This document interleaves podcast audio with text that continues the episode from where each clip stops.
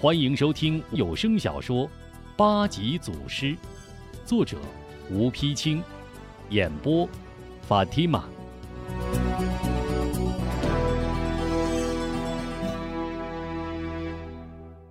第二十二回，晋江城人勇混鱼龙，吴洪生三破少林寺。南方七月的天就像下火一样。一连数日，天不下雨，个个行人头上都像顶着个火盆，哪怕树上有一片叶子，也想躲在下面遮一遮阴。西圣心疼地抚了抚马背：“中爷，这马背都湿了，找地方歇歇脚吧。”吴中向下望了望，见前面路旁有几棵大树，树荫下还有一个草棚。好，咱们就到前面大树底下歇歇。一听到前面歇脚，个个来了精神。不多时，来到树下，这才看清，原来这是个专为路人舍茶搭的简易棚子。柱子上挂着一块破旧的木板，上面写着“舍茶”二字。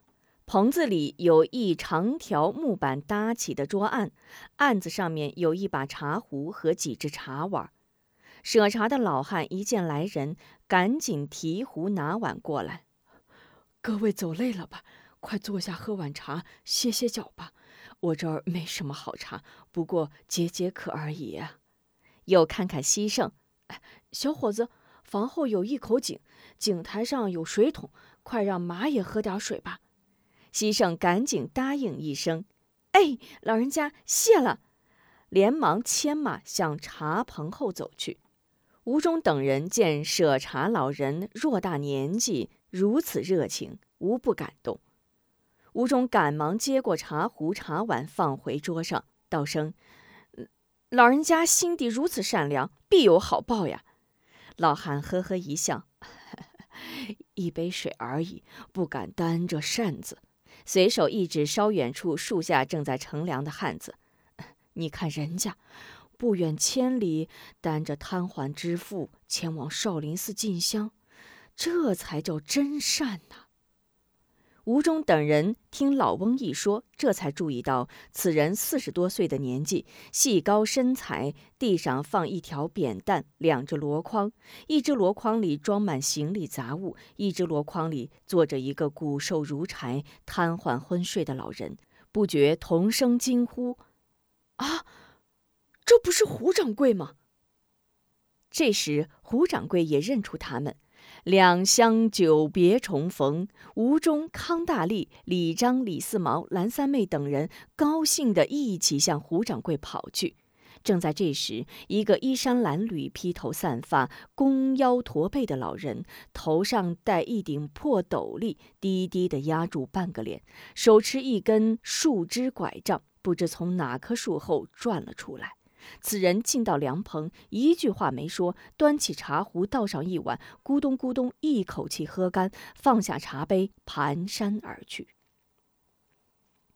吴中、康大力、李章、李四毛、蓝三妹等人与胡掌柜寒暄一阵，方知原来吴中等人走后，胡掌柜老父忽然病重，为了祈求老父早日康复。胡掌柜许下遗愿，如老妇病情好转，他就亲自担着老妇去莆田少林寺进香。后来果见老妇病情好转，他便决心担着老妇去莆田还愿。听胡掌柜这么一说，大家顿时明白，对胡掌柜的善良孝道，无不从内心敬佩。几位真是有缘呐！老汉活了七十多岁。还是头一回见到这么巧的事儿，看茶都凉了，赶快喝吧。听舍茶老汉一说，众人这才想起自己口干舌燥，急忙去抢茶碗。吴中端起茶壶，正要往碗里倒茶，忽听身后风响，忙一闪身，只听“啪”。哗啦一声，茶壶被一飞来之物打破落地，众人一惊，回头一看，只见一个蒙面之人骑一匹枣红大马，一阵风飞驰而去。再看茶壶碎出，湖水洒在地上，丝丝有声。蓝三妹一眼看出，啊，水中有毒，众人一听，情不自禁地把目光投向舍茶老人。老人吓得连连摆手，语无伦次：“这、这、这水是我亲自烧的，茶是我亲自沏的，嗯，没毒，没毒。不信，不信，我再烧一壶。”正在这时，饮马的西圣拴好马回来，见众人正在议论茶中有毒，忙道。刚才我拴马时，好像看到一个乞丐过来，倒了一碗茶喝。他放下碗就走了，没有毒呀。吴中一听，立时明白，用脚一踢茶壶碎片，露出一只飞镖来，叹道：“我们又欠了小夜莺一个人情。”随之安慰舍茶老人：“老人家别怕，我们知道您是好人。”又向韩晶道：“晶晶，拿些钱来，让老人家再买把壶吧。”舍茶老人赶紧摆手：“不不不，壮士真是仁义之士，一把水壶算不了什么，我这儿还有四五把呢。哎，只是可着各位了，我这就去换一把壶来。”吴中赶忙拦住：“老人家不必了，我们都是青壮之人，到井边打些凉水喝，岂不痛快？”众人一听，正合心意。对呀，喝点凉水又解渴，又败火，又痛快。走啊！说着，西圣领头一起向茶棚后跑去。一阵痛饮，稍待冲头洗脸，个个精神焕发。吴中谢过舍茶老人，与李章、康大力、李四毛、蓝三妹一起来到胡掌柜身边。吴中道：“胡掌柜，咱们都去少林寺，干脆一起走吧，路上也好相互照应。”胡掌柜歉意的笑了笑。呃，吴壮士，各位壮士，老夫身患疾病，病情变化不定，是走是停，还要看病情，不便与各位同行。说着话，见老人浑身颤抖，连忙从怀中掏出一粒丹药，喂到瘫痪老人嘴里。见老人安顿下来，又道：“看这病说来就来，众位侠义的心我领了，还是请各位赶紧赶路吧。”我和老爹只能慢慢走，哎，毫无办法，见谅，见谅啊！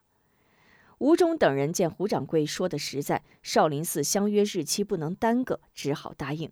众人一起拱手道：“既然如此，那我等就先行一步了。胡掌柜一路多加小心，我等在少林寺恭候。”胡掌柜也呵呵一笑：“ 好，一言为定，咱们少林寺见。”且不说吴中一行恋恋不舍告别胡掌柜，一路疾行赶奔莆田少林寺。却说阴阳魔掌孟焕雄迷迷糊糊出了顿顿香清真老店，嘴里不停地念叨着“狮子，狮子开口”，跌跌撞撞来到一座山涧小桥。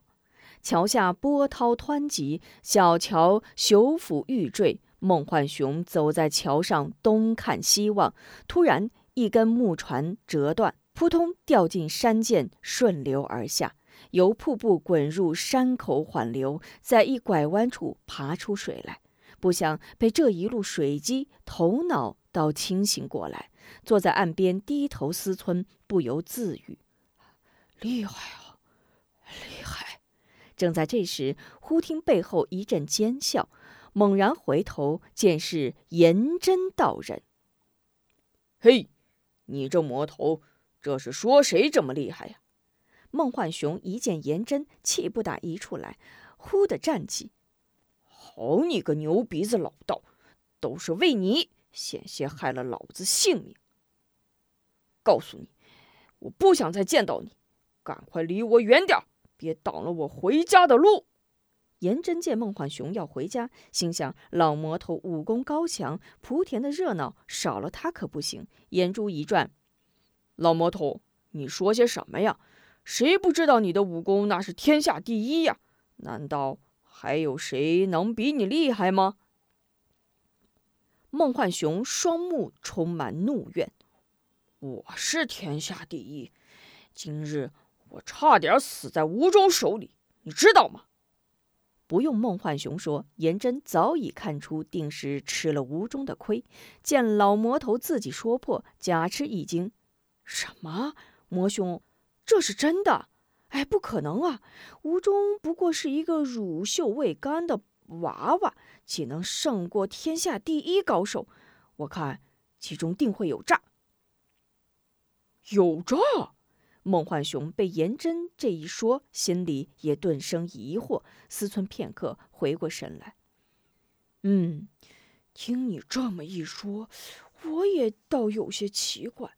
我与他打着打着，忽觉到处都是龙虎狮豹、鹏雕耀鹰，一起向我扑来。你说说，这到底是怎么回事？颜真见老魔头又要上套。嘴角似笑非笑的向上翘了翘，又得意又神秘的说道：“嘿嘿嘿，我说嘛，这就对了。”孟焕雄不解其意，冷语问道：“对，对什么？”颜真假意着急道：“哎呀，魔兄，你怎么还不明白呀？这叫西域巫术，怪不得人们都说吴中无门无派，所练都是异国邪术了。”哦。我真是被他的巫术所骗，道兄，这西域巫术可有解法呀？孟焕雄信以为真。颜真一见孟焕雄当真，立刻神气十足，哈哈大笑，哈哈哈哈哈哈！不怕没智，就怕不知。今日既已知其根底，智则易也。孟焕雄急切问道：“怎么个治法？”颜真并不回答，反问孟焕雄：“我问你，这天下第一，你到底还想不想要？”此话怎讲？孟焕雄忙问。颜真道：“你若想要，就跟着我走，我可助你一臂之力。”你帮我？俩打一个？那还叫天下第一？孟焕雄失望的白了颜真一眼。颜真连忙摇头。不不不，我说的帮你不是帮你动手，是帮你治他的巫术。梦幻熊半信半疑：“你你真能治他的妖法？”颜真故弄玄虚，哈哈大笑：“哈哈哈哈！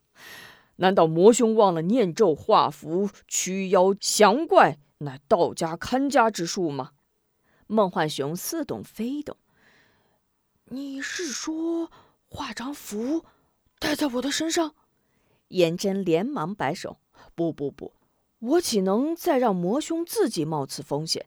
这回我陪你去，只要你二人动起手来，我便悄悄念动咒语，让他那妖法邪术无法施展。到那时，难道魔兄还怕他不成？”孟焕雄被颜真几句话连骗带击，壮起胆子。好，我跟你走，只要他屋中施不起妖术，我就是天下第一。颜真见套住了孟焕雄，心中暗暗高兴，哈哈笑道：“哈哈哈哈我等的就是这句话，这才叫英雄本色。此处离晋江已不远，咱们加紧追赶吴中。”说着，二人疾步向晋江走去。七月十五大法会眼看就到，晋江莆田变得异常热闹。且不说那些杂耍小吃早就抢先在少林寺前设摊占位，就说那些外来烧香拜佛看热闹的，就挤破了晋江的大街小巷。不仅大小客栈人满为患，就连那些常年无人居住的闲散民房也都租赁一空。且说在离少林寺的不远处，有一个既僻静又宽敞的客栈，名叫四方客栈。这日，突然来了一大群客人。个个都是青壮汉子，蛮横粗野，不管是前院后院，还是柴棚廊厦，全都住满。店家见这些人既不像是来烧香拜佛的，也不像是来赶法会的，心中嘀咕：不好，八成要出什么事儿。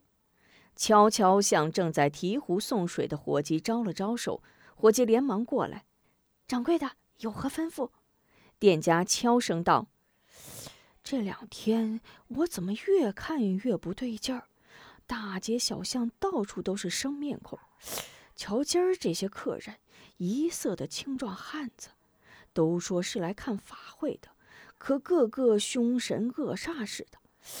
我看这两天准得出事儿，你要多留点神，有什么动静早点告诉我。你也告诉他们几个，这几天要格外小心，千万别惹事儿。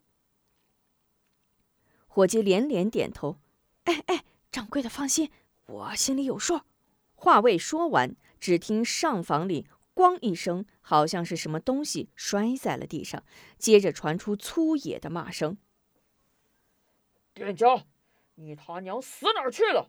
再不给老子把茶上来，老子一把火把这鸟店给烧了！”伙计吓得连忙答应：“哎哎，来了来了！”向掌柜的摇了摇头。提着茶壶，快步向上房跑去。店家皱着眉头看着伙计急奔上房，叹了口气，刚想反身到前厅，一回身，见一头戴破草帽、拄棍跨栏、骨瘦如柴的老乞丐迎面走来。乞丐走到店家面前，微微弯腰：“掌柜的，行行好，上碗水喝吧。”店家心烦的向后挥了挥手。看哪有水，自己去喝吧。哎哎哎，谢掌柜的。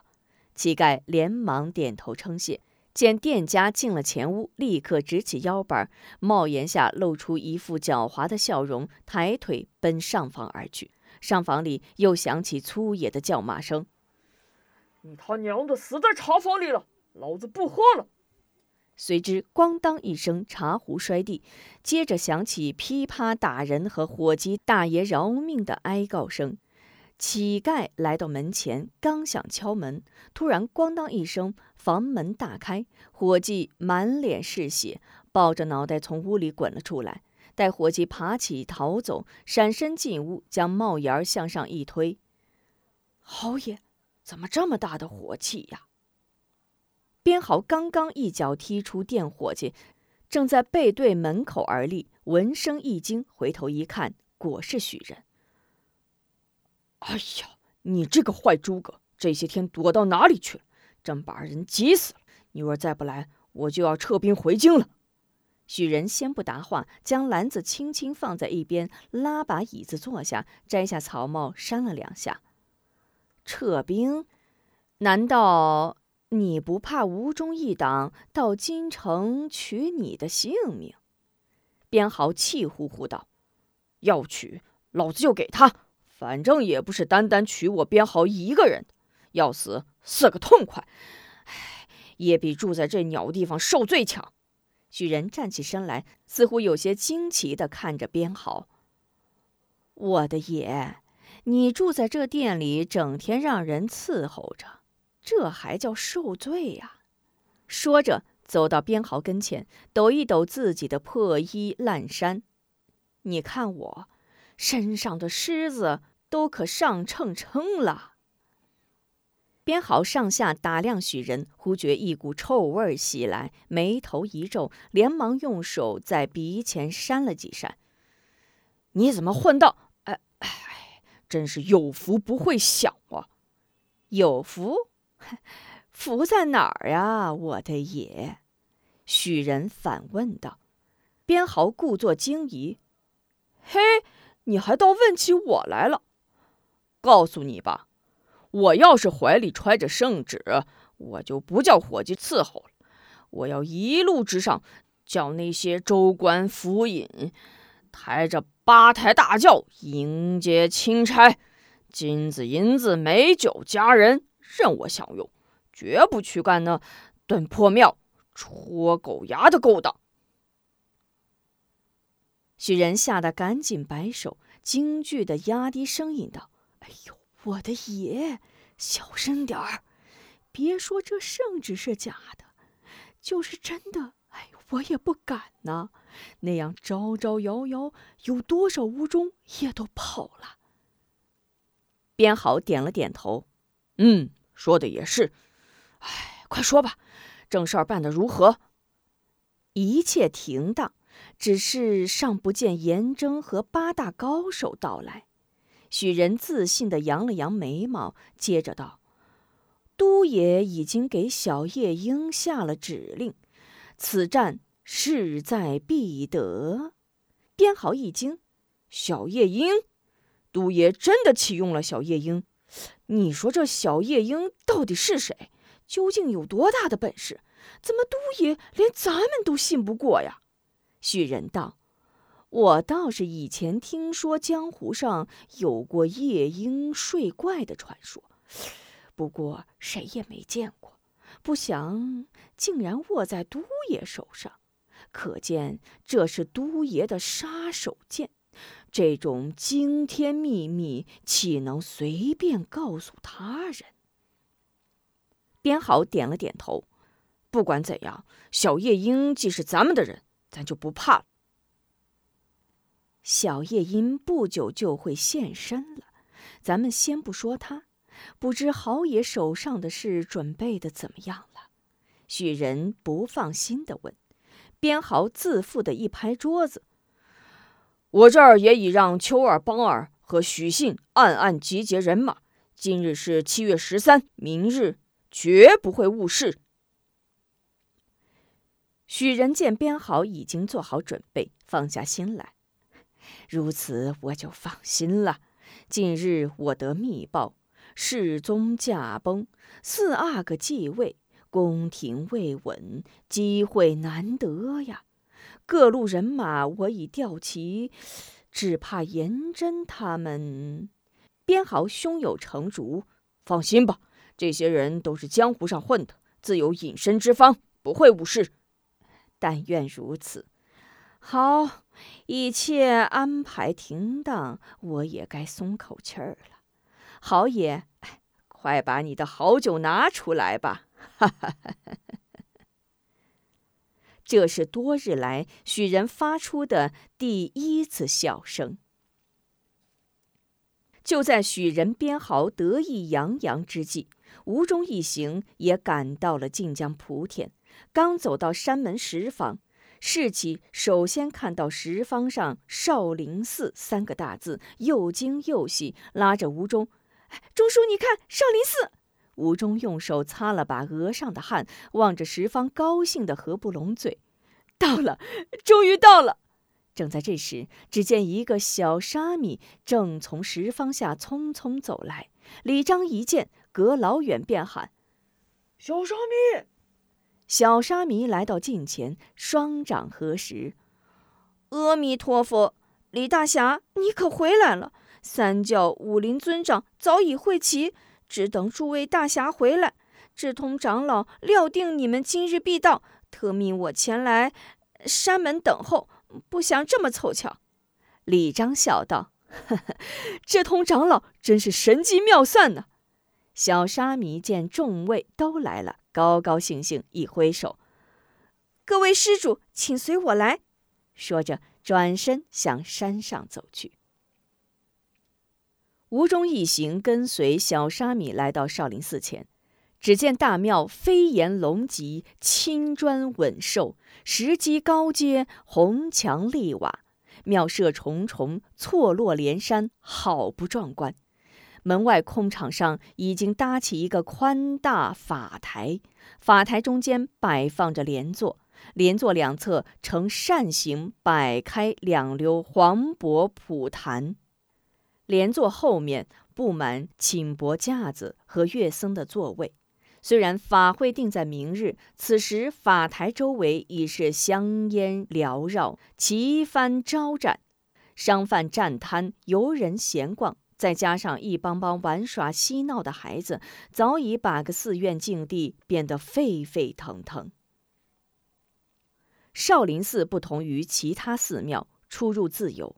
僧法佛三道大门各藏玄机，常年紧闭。僧人香客平时只能出入两侧山墙的角门。由于近日法会在即，街头混乱，鱼龙混杂，寺前不进。即使是山墙角门，也都有了僧人把守，没有僧人带领，就是香客也不能进入。小沙弥领着吴中一行来到左侧角门，刚要进去，一个把门的僧人赶紧迎了过来。门僧左手持棍，右手一拦。慢，请问哪位是吴中吴壮士？吴中连忙站住，一抱拳：“在下便是吴中。”门僧一闪身，把路让开，请吴壮士留步，其他诸位施主请进。待众人进去，转向吴中道：“吴壮士，请随我来。”门僧将吴中带到寺前，稳稳站定，单掌施礼：“阿弥陀佛，吴壮士，三教武林尊长有命，他人出入寺门不许阻拦，唯吴壮士要进寺门，只有两条路可走。”吴中莫名其妙：“这是为何？有哪两条路可走？”门僧道：“为何小僧不知？只知两条路。”一强一弱，吴中急问：“何为强路？何为弱路？”门僧不慌不忙，指了指四门：“此门为僧门，强路即以自身武功打败门僧，夺路而进；弱路以狗洞为门，出入自有。”吴中腾的脸一红，怒而不发，吐字铿锵：“好！”即使是龙潭虎穴，我也要闯他一闯。说着，径直奔向僧门。门僧紧随其后，走进门前，喝一声：“吴壮士到！”只见两扇门一开，立刻跑出九个持棍武僧来。门僧道：“吴壮士，此门有我十人把守，要进此门，你一人须胜我十人。”吴中。绷面翘眉，双目放光，向十位武僧横扫一眼。好，莫说十人，就是二十人、三十人，我也要闯上一闯。大师傅得罪了。说着，向后一侧身，唰，大枪挺出，一招白蛇出洞，直奔门僧面门。众武僧也不示弱，大棍一抡，十面风声将吴忠团团围住。吴忠一枪对十棍，越战越勇。只见十条大棍铺天盖地，一柳红缨翻江倒海。战不多时，吴中猛然一招风扫落叶，众僧跃身一躲，吴中飞身跨入庙门，众僧紧随缠战。吴中边战边走，穿过门廊，打入院中。忽见一位大和尚，约在五六十岁年纪，手持禅杖，身披袈裟，匆匆过来，喝住众僧：“住手！住手！”众僧急忙住手，一同双掌合十，道声阿弥陀佛，站立一旁。